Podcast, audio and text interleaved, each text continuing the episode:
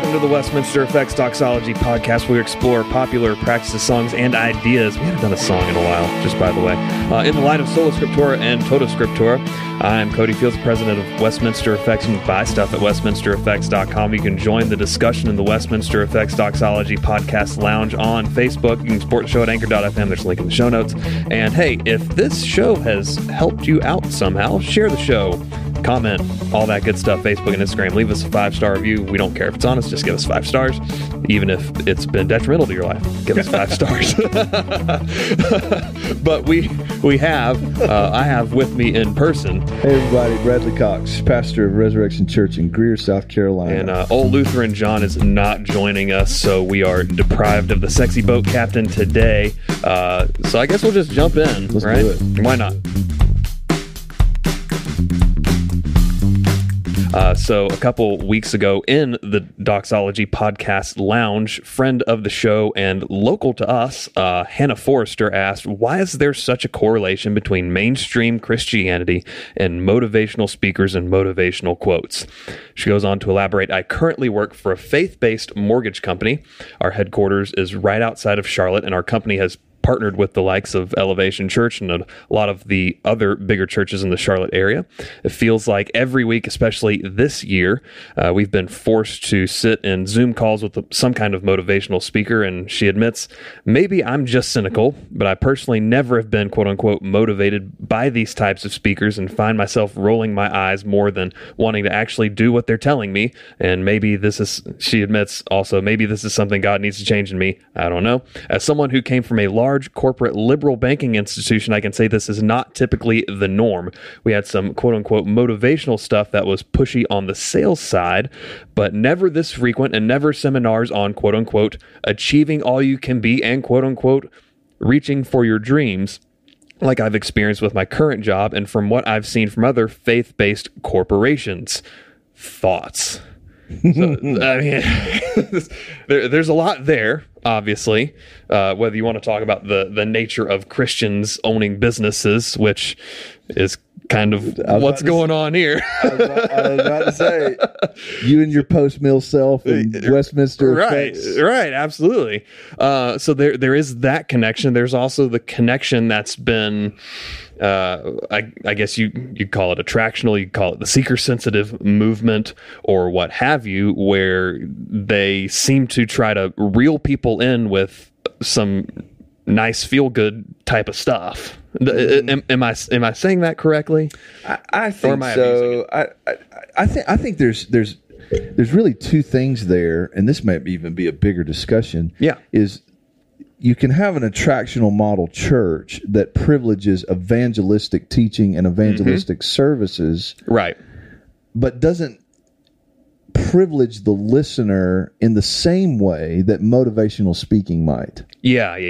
Yeah. It, it still privileges the gospel and the necessity of salvation Right. um, but it's not really like it's not really helping the people that are already saved as much other Right. than just rehearsing the gospel maybe you could think of like that classic Willow Creek model. Exactly. You could think uh, even a lot of Rick Warren's type of stuff. yeah Um, the, i think that the attractional model church has morphed uh, in a lot of ways and they're you know you, you find all all types within a spectrum of what you might call attractional model churches and there are people who quote unquote pastor these kinds of churches speak on the regular are very popular but really they present more as gurus Yeah. More of a self help kind of thing. exactly counseling from the pulpit which that i have all kinds of problems with that um, eh, eh, not the least of which is what i've already said there's a privileging of the listener and the attracting of the listener Yep. uh, over and above the sacred scripture. I mean, I've kind of thought along those same lines lately of uh, how sad is it that so many of these churches, and, I, and I'm not saying that their motives are bad, right. but it's sad that they miss the fact that church is for the saints It's mm-hmm. for the saints to gather and worship. That's right. Right. That's right. And and you have people who who go there every week and they don't know exactly what they're missing, but they know they're missing something, mm-hmm. and they're effectively spiritually starving Yeah. because there's no meat, there's no substance. Often, often. Well, I've had people in my life challenge me on this because I like. I think there are some parts of my emotional response to this topic mm-hmm. that are just simply a reflection of my bent. Yeah. And then I think there are some parts of my response that are legitimate criticisms that Right. I, I think I kind of tend to agree with R.C. Sproul that a seeker sensitive church is an oxymoron. Right. Right. We're we a church. It's not a church if what you're doing is building a quote unquote again worship service around unbelievers who can't worship the living Yep. God, unbelievers who are unregenerate and can't um, can't really experience the power and presence of God in the scriptures being, you know, exegeted uh, by a gifted teacher. Like that that something has to happen. God has to do something in them before they can even begin to participate in that. Yep.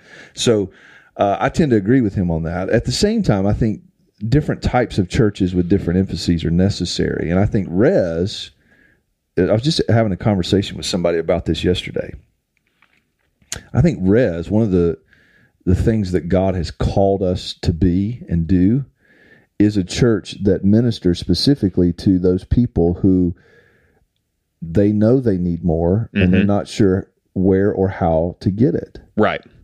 I Right. think that's, that's something God's called us to do.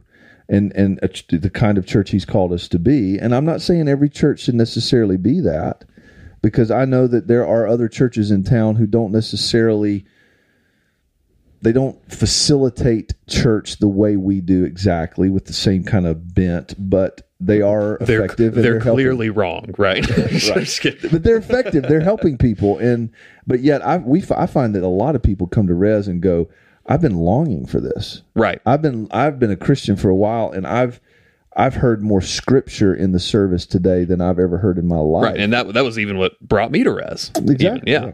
So Yeah, I mean that's that's really good. Is yes, we we get that different churches have different DNA. Like and, you- and I'm not saying Res is better. I'm, I, I don't want to go am. there. I'm you, you maybe, but I'm not. I'm not going to say Res is better than such and such church. Right. So, uh, that I'm better than such and such pastor. That's not what I mean. right. I just know that it's it's like we've talked about on the podcast before. In Ephesians, Paul says, "We are God's workmanship, created in Christ Jesus for good works, which He prepared in advance for us to do." Right. I'm not called to every conceivable good work. I'm called to the good works that He's prepared for me. And Res, the same way. Uh, Res is not called to be a church that does everything. We're called to do a certain few things well um, because that's who God has sent us. That's the gift set that's been gathered here at this place. And so, yeah, I, I, I'm not saying Res is better. I just think that's our bent. Yeah, and and one aside before we get more properly back into the question Mm-hmm. is, you know, there's been, and I think this is probably a Western thing in the last two maybe 300 years is we've turned evangelism into well i need to get them into church as Exactly. as if uh, the the normal old layperson is incapable of actually evangelizing their lost family and friends. Exactly. Like it, you are capable of, like you know enough, Mm-hmm. right? It, it doesn't have to be like you don't have to get into the. You probably shouldn't if you're just evangelizing. You probably shouldn't get into the hypostatic union. no, no, no, no, no. You shouldn't. You shouldn't probably uh, get into things like perichoresis, or or or postmillennialism versus premillennialism, or anything like that. Like you you know enough to effectively present the gospel, and it's up to God to do that work. Yeah, you Right. know, Andy Stanley put out a book years and years ago. Uh, I think it came out not long, either right after or before I came to Res. It was called Invest and Invite, uh, or maybe it was even a chapter in his book. I can't remember. Um, but the whole notion was, um, you build relationships as a Christian who mm-hmm. who's a part of this church. You build relationships with people in your spheres of influence, and you invite them to church with you because we are a church that's committed to share the gospel to them Yeah. for you. Mm-hmm. So your job is get them here. We'll take care of sharing the gospel. Right. And I get that to a certain degree, but yet at the same time, I'm like, I'm like you. We we have, I don't know, like conditioned our church members to to have no frame of reference for what it means to be the church scattered Right. after we've been the church gathered, and that that to me is disappointing. Yeah. So back into Yeah. more properly the the question: Why is there such a correlation between the big name, uh, I guess you could call it mega church Christianity, like the the celebrity pastor almost, and that's not to use that uh, in a that's not to rip them, you know, just because they have a big name doesn't mean they're a terrible person or a heretic or whatever.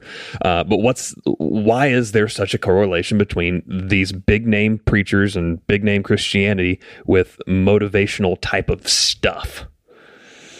Because uh, and and I particularly see it, and a lot of the stuff he puts out is really good in terms of leadership. But like Craig Groeschel, I, I love his leadership podcast. uh, yeah, like I'm, I, I really don't care for his preaching. uh, don't care for a lot of the stuff that he does at his church. I'm not saying he's a heretic. I just don't care for it. Uh, but a lot of the one-liners he has with his leadership stuff is like, oh man, that is true. I, I, I listened to um, a portion of one of his leadership podcasts this morning, and I really appreciate when he's talking about that. Um, you know, I, I don't think that he has a clear distinction in his mind between what he does on a leadership podcast that's devoted to all things leadership organization and what he mm-hmm. does on Sunday morning in the pulpit. You Yep. know, I think, it, and I'm becoming increasingly convinced of this, that my job as a pastor, teacher, shepherd is to exegete the scriptures. It's to open the book and and and invite people to look with me. Whereas someone like Al Mohler, who has written on leadership Mm-hmm. really well and spoken on it a lot, uh, he does a great job distinguishing those two. He- he does a fantastic he is, job of that. He is absolutely obsessed with Winston Churchill, Mm-hmm. but, but he's not necessarily going to bring that into a sermon. That's right. Because life skill improvement, um, leadership development, um, is not the gospel. right.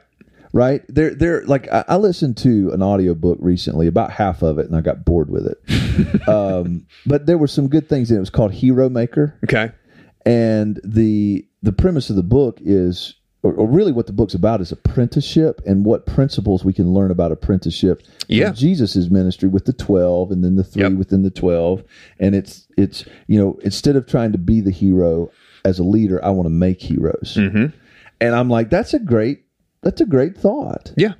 but the essence of what Jesus came to do is not Right. apprenticeship. The ultimate essence of it. He did develop apprentice, Mm-hmm. and he did uh, take twelve men, basically eleven that that stuck with him, and the world was changed as a Right. result of three and a half years of him pouring into them, and of course the outpouring of the Holy Spirit Mm-hmm. Yep. in their lives. It, But it's similar to the the book I just finished and posted a little review of it on my personal Instagram and such of the maker versus the takers, which analyzes uh, the political and economic situation during Jesus' earthly ministry, mm-hmm. and you can look at that thing. That situation, and, and the book actually did a good job of differentiating. Like this isn't the gospel, mm-hmm. you know, and and it was explicit. Like Jesus wasn't a socialist and that mm-hmm. kind of stuff.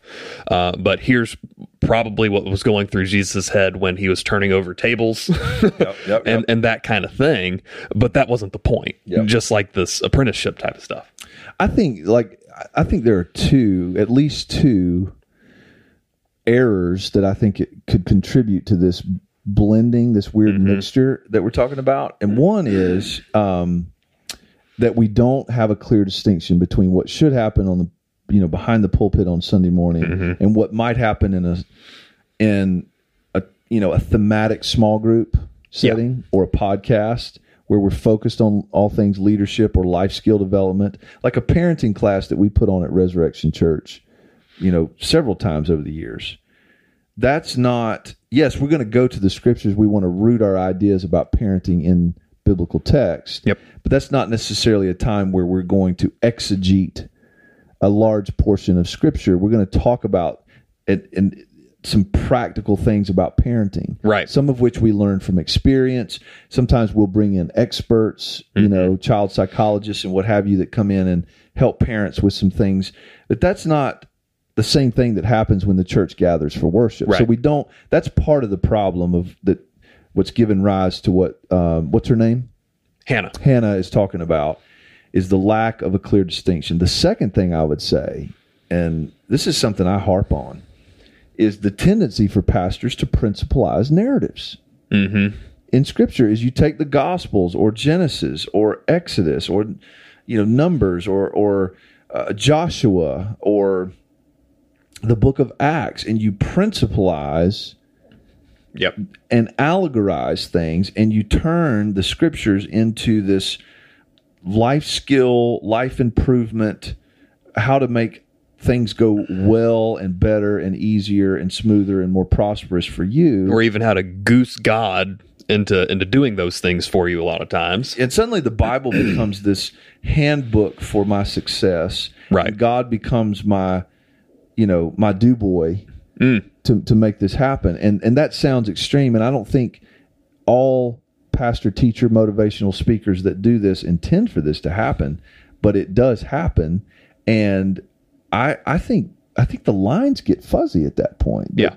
A you know, I, I think there was a period of time where I wasn't as clear as I am now about the difference between counseling from the pulpit and truly standing up and teaching the scriptures. Yeah. Like now, when I prepare a sermon, and this happened just a couple of weeks ago, I exegete the text and I come to the point where I feel like in my preparation, all right, I see what's here and I feel like I'm ready to stand up and unpack this with my with my mm-hmm. church. But there's a little part at the end maybe or maybe even the middle and sometimes I'll you've heard me do this lately. I'll say mm-hmm. parentheses Yep. Yep. and I and then when I get to the end of it, I'll say close parentheses, Right.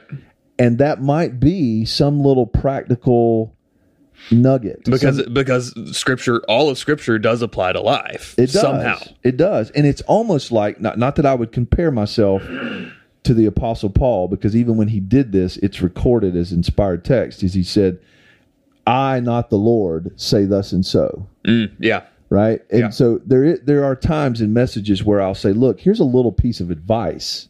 Right. here's here's a little nugget that is applicable to what we're seeing in the text or might might be a thought that stems from what we're seeing in the text but i try to make clear that i'm not necessarily saying this is what this text is about i'm just inserting Mm-hmm. something here that i think might be helpful either at the end or in the middle and i i try to make that distinction clear when i teach Awesome. Yeah. Uh, you, you could almost, this kind of just came into my head is um, Christianity isn't about making, taking your life and making it better.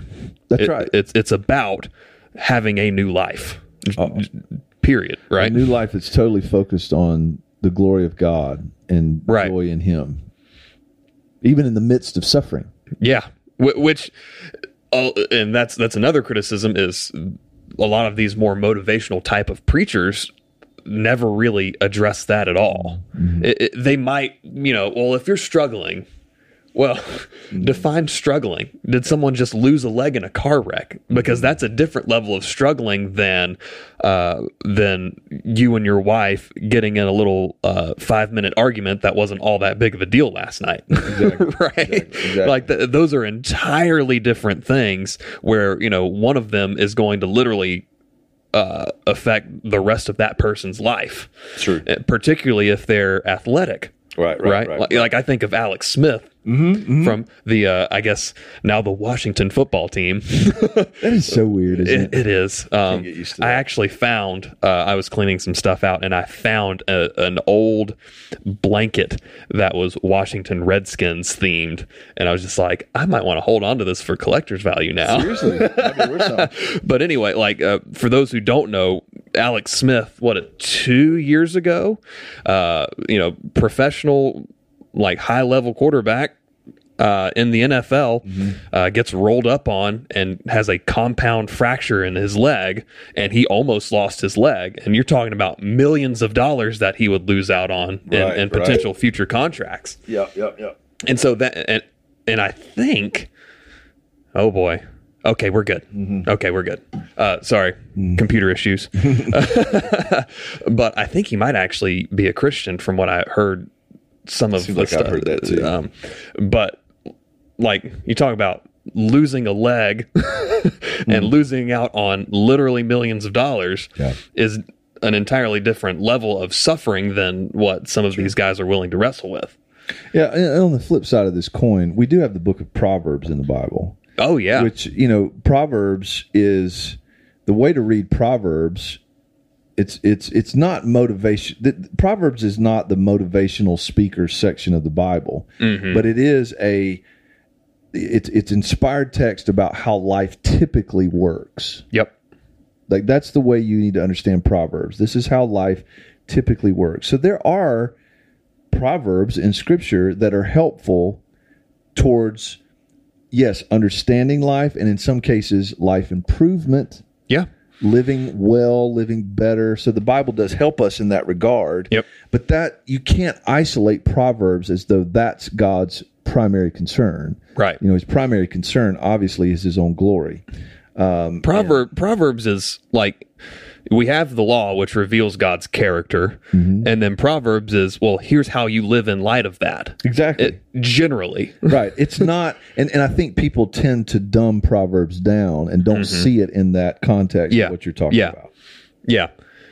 Well, that was uh, that was actually pretty legit for cramming that into what twenty minutes or so. yeah great question Yeah, Hannah. fantastic question. Throw us more of those people, and we will answer them. i would say just a little maybe a little word of encouragement to her um, your distaste for this might be coming from almost an instinctive recognition of Yep.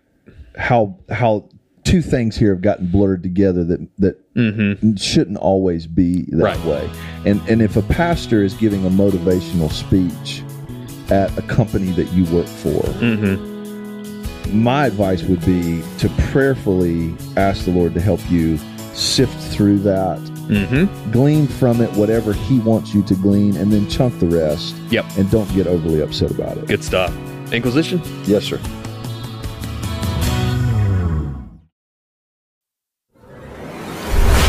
This is the Inquisition where you, the listener, contribute to the show via a weekly post where you ask us questions and we kind of answer them on the fly. Well, I mean, honestly, that's pretty much the entire podcast anyway. But we do we do no show prep except for me putting together the questions. And as is tradition, we start with Brian Morris, who asks, "Which figure in church history do you think needs a Hamilton-like musical, not necessarily rap and hip hop or R&B influencing, be any kind of musical. He says, but the idea of someone playing John Piper in a rap battle against Joel Osteen would be kind of awesome. Oh man, like Eight Mile with you know with the improv. Oh man, I can so see that. There- Somebody needs to take the the actual clip of that and put their faces. oh my goodness, there there is that picture of uh, John Piper uh, throwing up the the West Side symbol. Have you ever seen that? Uh, I have seen that. I Yeah, um, that's fantastic. I- John Piper, and Joel Osteen in a rap battle. I mean, you got to think of like, I think. You got to put. Can you imagine that final rap scene battle? At Oh, Eight yeah, Mile absolutely. with their faces on there. That would be fantastic. um I gotta think someone like Athanasius would be epic enough. Most most guys in church history, like you gotta think Thomas Aquinas would be a terrible uh, musical. Like he Oh, he was a nerd. No, no. Uh, he was he's kind of weird. I think I mean like this may seem too obvious and easy, but Martin Luther. Oh yeah, I mean, when you if you you know Hamilton, my kids absolutely love Hamilton. I mean, I actually they- haven't seen it. Sorry, my kids I'm uncultured. ate it up. My son can if you if you've listened to the Hamilton music, the the song uh, "Guns and Ships," I believe it's called, Mm-hmm. where the guy who raps in that song, I forget how many words a second he's rapping. It's so incredible. Yeah. it's incredible. And my son can almost do it. Mm. It's amazing. Um, but I could so see just the way that that that uh, musical unfolds. I could see Martin Luther. I think could be an equally interesting story. Yeah, Martin Luther, Athanasius being exiled Mm-hmm. seven times, I think it was. Yeah, Dietrich Uh, Bonhoeffer, Ooh, yeah. You have him in a rap battle with Hitler. dude, that would be epic. epic. um, I think even like John Knox. John Knox. Uh, you could have him in a rap battle with Mary Queen of Scots. my my favorite. I think I've told this story on on the podcast, but my favorite John Knox story is when he was put on a slave ship for being Protestant, mm-hmm. and the captain of the ship was taking around a portrait of the Virgin Mary for all the prisoners to kiss hmm. and to kind of coerce them into back into Catholicism. Hmm. And it comes to Knox, and everybody knows like Knox is kind of legit. Like he he doesn't care what anybody thinks. And he's holding the portrait and he says, "Our Lady is light enough. Let her learn how to swim." And he tosses it overboard. That's awesome. like how like just how ballsy is that? yeah, can we say that on here? I just did. You so- just I just did. Like John Knox was a dude, so he I think he would be pretty good. Yeah, that's great. I- Uh, all of those would be good. Who who else? Maybe um maybe even maybe Billy Graham. That might be kind of interesting. Nah, maybe that would be more of a biopic kind of thing. Yeah, I, I, I don't know. I, I, I mean, Billy Graham is certainly a significant figure and interesting, but John Knox and, and Martin Luther um, have such a there's, there's so many layers to their story, Yeah. so many you know epic turns and twists that I think would be would make for an interesting. That was what made Hamilton so interesting was all the, I mean, the the duel that he himself died in and the story behind that, the duel his son died in, trying to defend his father's honor and all that stuff. Like you see that when Martin Luther is, you know, um, his life is threatened and and you know he's opposing Rome. Um, it's like that to me would be interesting. You you can't make up a script for TV like you like Martin Luther Martin Luther's life. yeah, absolutely. Um, next question. Uh, Matthew Winter asks, and we recording. We are recording this the day after MLK Day. So he says, in light of Martin Luther King Day, so another Martin Luther, but tack on a king, uh, should Christians call good good even when God accomplishes accomplishes it through a heretic? If so, how do we bring to light someone's heresy without negating the good they accomplished? Does one not, at least in the eyes of some, invalidate the other? Um, so, for the record, uh, MLK denied the divinity of Jesus. He denied the resurrection. He was a known uh, serial adulterer at the time of his death. Uh, like he, he was a womanizer, and so warts and all, that's what you get with with Martin Luther King. Uh, he he wasn't a saint, and but also but just like the guys we were talking about, like Martin Luther wasn't a saint. Uh, he had issues, But uh, you know, here, like, not golly, but just not to the point of being outside of the Christian faith. exactly. I, I think, I mean, at the risk of getting canceled, um, I'm pretty sure we've already done that to ourselves maybe multiple so. times on this podcast. this this go. I think this ties in with Hannah's question Mm, yeah. because Martin Luther King Jr. obviously significant a- impact Yep. and an enormous amount of good accomplished in the civil rights movement. Yep. Yep. Okay.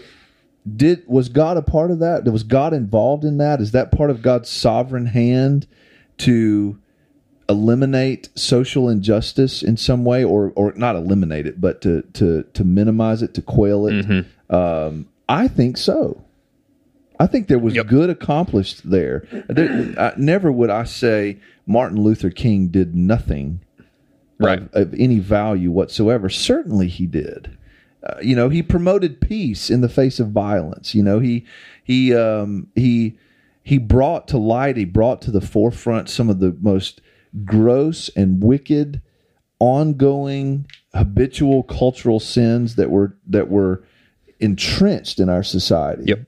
Uh, at that time, was he a pastoral figure in the kingdom, uh, a, a, a pastor teacher in the church, someone who was effective in exegeting scripture and promoting good theology? Absolutely not. Right.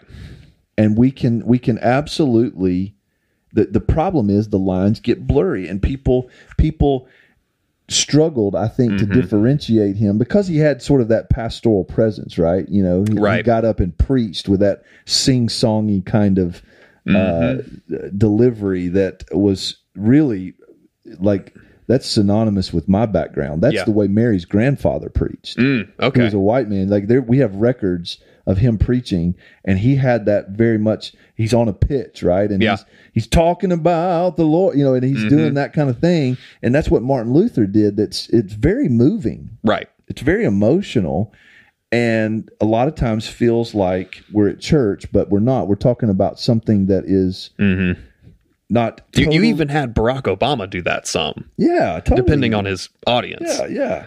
We're not, you know, Martin Luther King's mission was not something that's totally irrelevant in the church. Certainly it's relevant. Racial tension and, and racism and prejudice is, is relevant in the life of the church. That's a relevant topic.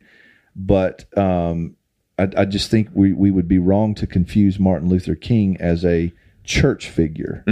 We we often and with historical figures and crap, even current people like current politicians or like we were talking about Craig Groeschel, like we can see the good and the bad, mm-hmm. right? We want to caricature people to either totally white hat or totally black hat, and there with no mixture. Uh, like to even back up in history, like Ben Franklin did a lot of really good stuff, but he was a deist. he was. he believed that God set the world in motion said, All right, y'all figure it out. Yeah. And, And wasn't he, the one that hacked up the Bible? and- yeah, I was about so- to go there, and and he he made basically the Enlightenment Bible, which took out all the miracles and stuff, and basically just turned it into moralism, uh, which is what we have now with progressive Christianity. Um, You know, you know. Well, you- here's what we have. I think in Scripture, there are two things that come to mind. Is when you know Priscilla and Aquila pulled Apollos aside and corrected him. yep. You know, if you're going to teach, if you're gonna if you're gonna present yourself as a teacher of the Word, then yes, there we we have to. We cannot say, well, you got all these things right about justification. Uh, but you're you're teaching heresy about sanctification, but we're going to ignore that because you're doing so good on uh, justification. Right. No, that's ridiculous. We that's that's where uh, you know, per his question, the the heresy would negate the good. We need to deal with that. Yep. Uh, but at the same time, I think um, you know, and even Paul. Uh, before I move on, Paul would say to the Galatians, if anybody comes and teaches you another gospel, you you call them anathema. You know, you even if it's an angel. So there is a there is a contending for the faith, and that's Jude that needs to happen. Yep. Where we do need to say, Martin Luther, you are absolutely wrong. That's heresy. Mm-hmm. But we don't have to despise the good he accomplished in Yep. social justice and civil Yep. rights at the same time. All right, Justin Doherty says, and this is a little bit lengthier of question. He says we have a gentleman who shows all the qualifications of an elder and desires that calling. He came to us, and so uh, with how this is worded, it sounds like this guy has become a pastor at Justin's church. Um, he came to us a few years ago with a Calvary Chapel background, which uses the model of pastor as Moses and an associate or elder as Aaron. So basically a lead and then secondary. Uh, he said, We function as a plurality where each elder is equal in the vote and authority, uh, and he and their lead pastor being staff with specific roles in pastoral ministry. Uh, though all of the elders could and will be asked to teach. Uh, this guy keeps using language and actions that seem to be that he thinks of the elder board like a board of directors secondary to the lead pastor. Uh, effectively, they're helpers to the CEO. How do you handle that? And and I, you used uh, an illustration Sunday, uh, kind of disavowing yourself of the CEO guru, Yeah. um, and propping yourself up more as a waiter, Yeah. which Yeah. which I thought was What'd you think about that illustration? it, well, it was cruel because I was hungry. but the point was the point was sound, and I appreciated that part. yeah. What I said was is that I'm not a I'm not a CEO. Uh, I'm not a guru. Um, I I I'm and I'm not the chef. I'm the waiter. yeah, I don't cook up the meal. I just come and serve. I come and tell tell you about it and then serve it and bring it to the table and let you enjoy. That's my job, and I think that's a a healthy way for a pastor to think of himself. You know, this whole plurality of elders thing.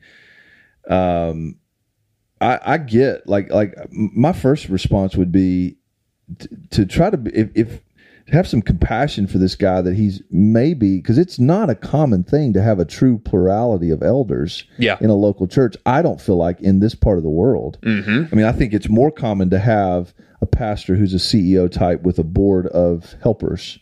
right, And um, and I think I even thought of myself that way for a long time until and we we've we've expanded our eldership and brought about a plurality, and we're still having to relearn our language and retrain our language, I should say, uh, to make sure that we don't we don't present uh, this notion that it's Bradley and the you know Bradley and the three dwarfs in terms of eldership. That it's we, we're right, and, and and we've even tried to avoid this whole notion of first among equals. hmm Like we we like I've I've really tried to submit myself to them. If, if if one of them has an issue with something that you're doing or whatever, then you would totally listen to that and absolutely, say, "Hold on, like they are an elder." Mm-hmm. Even though you're an elder, mm-hmm. like they they have something to say to that. well, and you know what's what's interesting is that we've had our our plurality of elders in place for just a little over a year now, a Yep. year and a few months, and we're just now starting to get to the point where we're having conversations about each other's strengths and weaknesses. Mm-hmm. like we're starting to recognize here's what Bradley is really really good at, maybe better at than the rest of us. Mm-hmm. But here's where he's weak. But here's where Donnie, that's where Donnie's really super strong. Right. And yes, we all need to be able to teach, but at the same time, we're all gifted and wired a little bit differently. And I think over time, accentuating, highlighting, promoting the strengths of the different elders and letting the church see that, letting them see them function in certain ways helps to sort of rid not only the elders themselves, but the church of that faulty notion of it's the pastor and then everybody else. So this Yep. guy might just need some time to adjust, and there might need to be conversations uh, to be had that are you know grace, grace and truth kind of thing. Um, and, and you would obviously start that well ha- at least have the initial conversation uh more gently yeah, exactly. than, than like if it's five or six in there and he hasn't changed at all Yeah. then maybe you get a little more blunt right And if the if the person who this guy perceives to be the lead pastor, senior pastor, CEO, and everybody else, if that guy is truly on board with this plurality model, then he might need to be the first one that goes to this guy and says, "Look, that's not how I see myself." yeah I mean, I- that's what I would do. yeah Is you know, if I'm if if someone came here and was a part of the church and they were promoting me as sort of above and beyond all the other elders, I would be the first one to sit down with them and say, "No, that's not how we roll here." Right. And let me help you understand. I know I realize you may not have been a part of a church that has this model, but this is this is how we see the eldership, not just Bradley. right it, it- where if where if i talked to jonathan and it was like well bradley said Yeah, it exactly, effectively pits you against each other and that's not how any of this works and I think we have, at, in, with our elders, we have a solid enough foundation because we took so long to put it in place, and we yeah we've had so many conversations that if someone were to say to Jonathan or Donnie, Donnie, well, Bradley said, and I'm going to do this, and so we could deal with that pretty quick. Like, it, Yeah. we, we're already in a rhythm where that that wouldn't be an issue to deal with pretty quickly. Yeah. Last question, Hayden Aiken. Awesome. A lot of long questions, which I'm okay with. Uh, Hayden Aiken asks, "What's the difference between two people having quote unquote different opinions on something, and one or both of them believing something verifiably incorrect about something?" He says the spirit behind this question is that sometimes when I see people arguing on Facebook, uh, someone might attempt to resolve or dismiss their end of the disagreement as just a matter of difference in opinion, just agree to disagree. Uh, he says, I know this is ambiguous, but I figure many here have seen something like this. What's an opinion? What's a viewpoint on an issue that is fundam- fundamentally flawed, but maybe is safe to be dismissed because uh, trying to get some everyone online to share your views is futile? And what's a belief that is so wrong that it needs to be called out and corrected instead of letting it be? Is, is, are we talking about scripture here? Uh, I, honestly, it sounds like this could be anything, whether it's scripture, political stuff, uh, conspiracy theories flying around, which is kind of a popular thing to talk about right now, right? Yeah, and I think was it on the podcast last week that I mentioned that Matt Chandler sermon Yep. uh, where you know he talked about the fact that you know pick your conspiracy theory, pick your opinion, pick your about politics or or social justice or you know whatever the pandemic, coronavirus. You can find ample evidence to support your theory. So the problem that we have in dealing with this question is when it comes to social issues, um, you there's no common basis upon which we have objective truth. Right. It's just, well, I listen, you know, the, the proverbial, I watch CNN, you watch Fox News.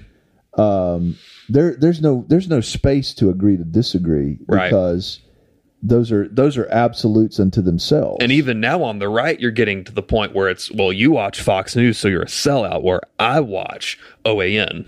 exactly. It, like, it's, it's really getting to that point, even. Yeah. There, there's, there's no, there's nowhere for us to go to find unbiased, objective truth Mm-hmm. or even objective facts. What are the facts? Tell me the facts about coronavirus, Cody. Mm. Yeah. Tell me what those are, Right. and and and prove that your facts are the right facts. Hey, hey, Uriel Ortega, your invitation to come talk about COVID still stands. Yeah. I mean, seriously, I just suck it up and do it, man. you know, it, it's. I, I saw where. Uh, you know MacArthur's back in the pulpit after some illness that he's been dealing with, and uh, he did a Q and A uh, on the vaccine. Like somebody asked him about would he take the vaccine, and he made some what I took to be facetious remarks about. You know, if you, there's 98% chance you're going to get over COVID quickly, and 94% chance the vaccine works, why reduce your odds? You know, it was kind of like, which he was being facetious. Yeah. But um, you know, his thing was, I don't know. Like Mm-hmm. if, if if if the rules for me to travel to a certain place require me to get the vaccine and it's about the gospel and the kingdom, I'll probably take the vaccine. You Mm. Right. know, it's like, it, it, and I get that. I appreciate that approach because, like, who do you, who and what do you really believe and anchor to when it comes to things like that, and how Right. effective it's going to be? We just don't know. Right. And when it comes to the truth of Scripture, that's where there might be some like you and I might agree to disagree on post mill versus a mill Mm-hmm. or pre mill because those things are not entirely black and white in scripture for us. Right. Now, if you were going in a super hardcore, like very dispensational, and, and a lot of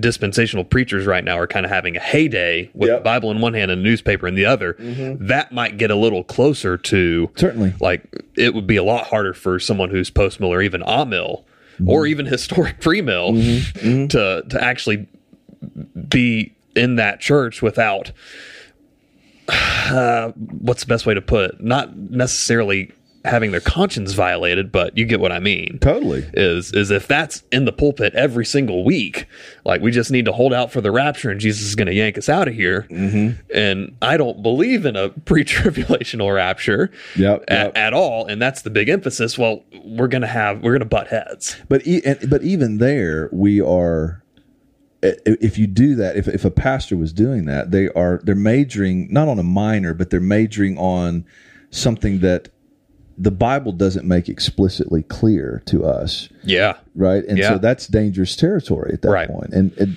you you might not call that outright heresy, but what you might call that is just misappropriation. It's Right. it's it's it's not healthy. It's not good, and that's therefore not a healthy church to be worshiping in. Right. Now, in terms of, I know on Facebook, you average like 1.2 comments a year in the podcast lounge. That's true. And maybe another three or four in the general Facebook. Right. Yeah. I'm not a big poster. Right. Whereas I am more willing to engage, obviously, um, for, for better or worse.